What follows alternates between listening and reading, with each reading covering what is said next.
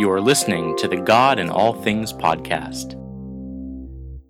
With Mother's Day on Sunday, there is one mother you don't want to forget to acknowledge your teenage mother.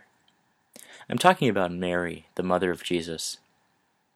I was hesitant to talk about her because, to be frank, when I think of Mary, I get the stereotypical images of Mary with her regal blue or pink robe, cooped up in some unrealistic palace, bedecked with a crown of jewels.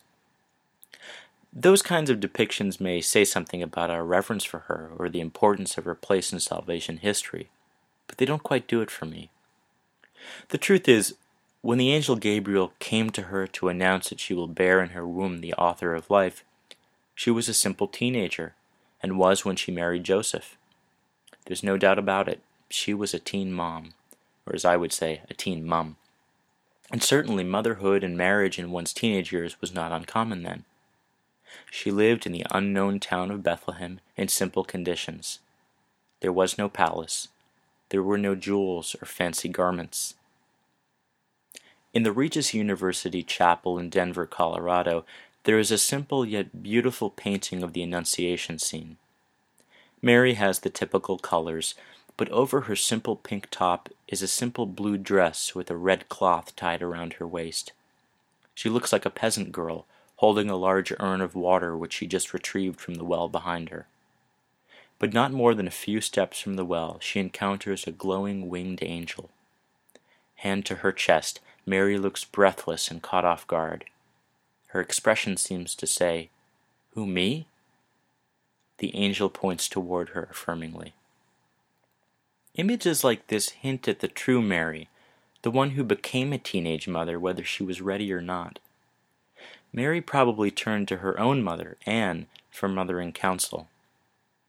In the chapel of St. Ignatius High School in Cleveland, Ohio, there is another depiction of Mary, but this time she's shown as a small child, the stained glass image shows her at the foot of her seated mother. Mary's standing, but leaned toward her mother's knees, one of her feet on tiptoes, hands on her chin, arms resting on Anne's lap. Anne looks down lovingly to her daughter with a smile. Perhaps Mary imagined a scene like this as she pondered her own motherhood. Mother's Day is a unique opportunity for mothers to reflect on their own experience being a daughter. There is only so much a parent can learn from books. Often the past gives more insight into the now, what to do, what not to do. Our own mothers, or mother figures, have a lot to tell. The stained glass image of Anne and Mary does too, even in their still, silent embrace. We know from Scripture the kind of mother Mary was to Jesus. She was with him from beginning to end. She was with him escaping to Egypt by night to save his life from Herod's henchmen.